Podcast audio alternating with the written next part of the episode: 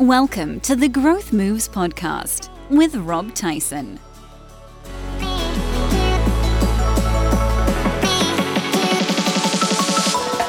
Hey, welcome back, listener. Rob Tyson here. If people buy what you sell, you've got something. But how do you take that something and reach the next level with it? Well, next few podcasts are going to be quite short and sharp podcasts, but I've got five steps because I want to talk about how we did this with a training business. We took them from about £150,000 to uh, £600,000 annually. Uh, in five steps. So um, the the net worth of their business increased three times as well. So it wasn't just about you know making more sales and not making any more profit. We we we managed to do a good job on that as well. So there were five steps, and I'm going to talk about the first step in this show, and then the next four podcasts we're going to go through the other four steps.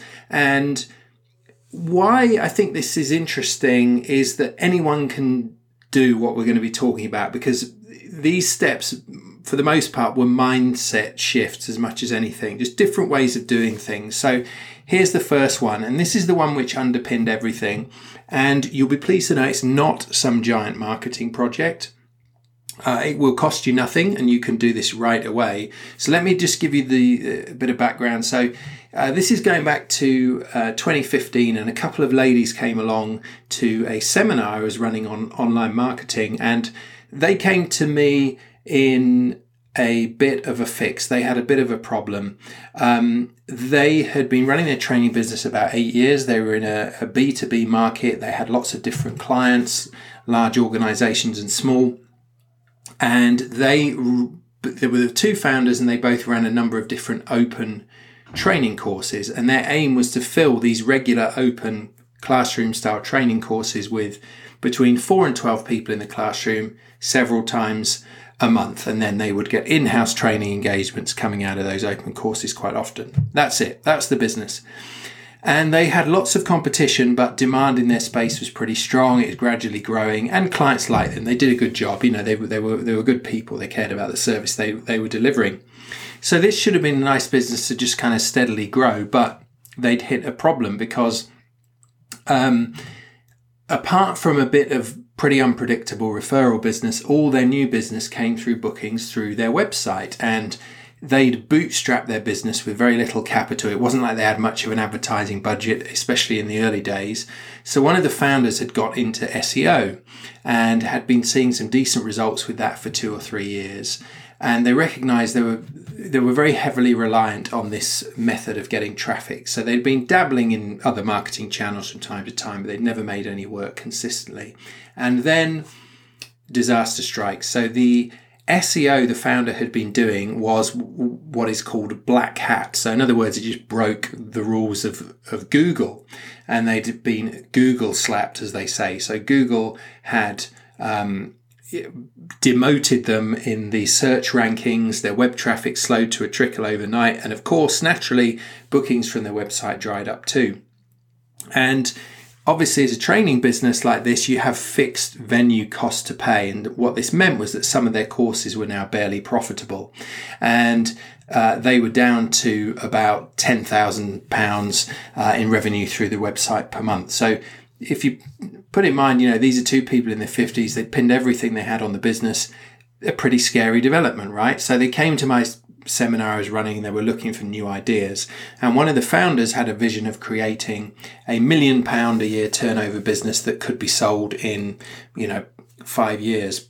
Uh, but having been burned by that SEO experience, they also knew that whatever they did next, it had to be sustainable. It couldn't just be some kind of online marketing trick uh, that wasn't going to be around. So, how did they do that? Um, because, of course, as you know, it seems like every minute in the online marketing world, you know, there's some different expert punting a different opportunity. Um, so, how do you know what you should do? Anyway, they enjoyed my seminar. We began to work together. And after we talked about their business, we had a look at some of the numbers. We agreed on the first step. So, this is the first step that I recommend you at least think about. Step one was this we decided we were just going to focus on the core 20% of their courses because they had about a dozen courses and we were going to just focus on the core 20% and just forget, basically forget everything else. So we were just going to concentrate on the, you know, these maybe two, three, four core courses and forget everything else. And this is really key because the, the lesson here is that most of your current products and services, most of your current marketing activities, in short, most of the things you currently spend your time on in the business are losers. They are losers uh, and they are actually detracting from the whole. You would be better off without these things. This is a really key thing uh, to, to think about. Um, as I say, when I began working with them, they had about a dozen different open courses they were trying to sell. But when we looked at the numbers, what we found was that about 80% of the profit in the business was accounted for by just these two or three courses. Now, by the way, if you're feeling kind of smug right now because you only have one or two products or services you sell, um, that's great, but you still need to use this principle. So we'll, we'll come back to that in a minute. Um, you know why were they selling all these courses? Well they, they they do what a lot of us do sometimes which is we think well if we sell a wide range of products that's the answer because that's going to expose us to a broader market. You know after all if there's something for everyone you know you uh, you know you can get business from everyone. But in practice it rarely works out that way. Um, why is that? It really works out because to get really good at anything, like marketing a course, a product, a service, requires focus. It takes focus to come up with above average messaging. If you want to come up with above average copy, it takes focus. It takes focus to home in on the perfect markets and the perfect marketing channels. Now, with two or three products or two or three courses in their case, you actually have a prayer of doing that. But if you're trying to do it for a dozen, well, you know, good luck. It's just not going to happen. It's not possible for you as a small business um, to focus on, uh, you know, a dozen products, a dozen services, and get the marketing to the state that it needs to be at. It's just not possible.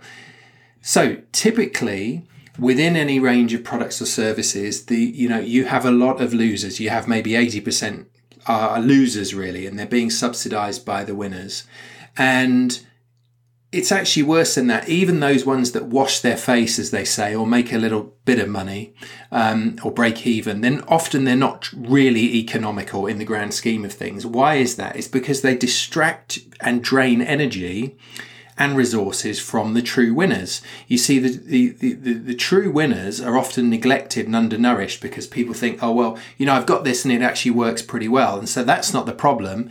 It's this other product that's the problem. If only I could fix that and that's kind of missing the point. You know, when you have something that's winning, that's the time to give that your attention and focus because when you do that with that product that's a winner, you have the potential for that to take off like a rocket.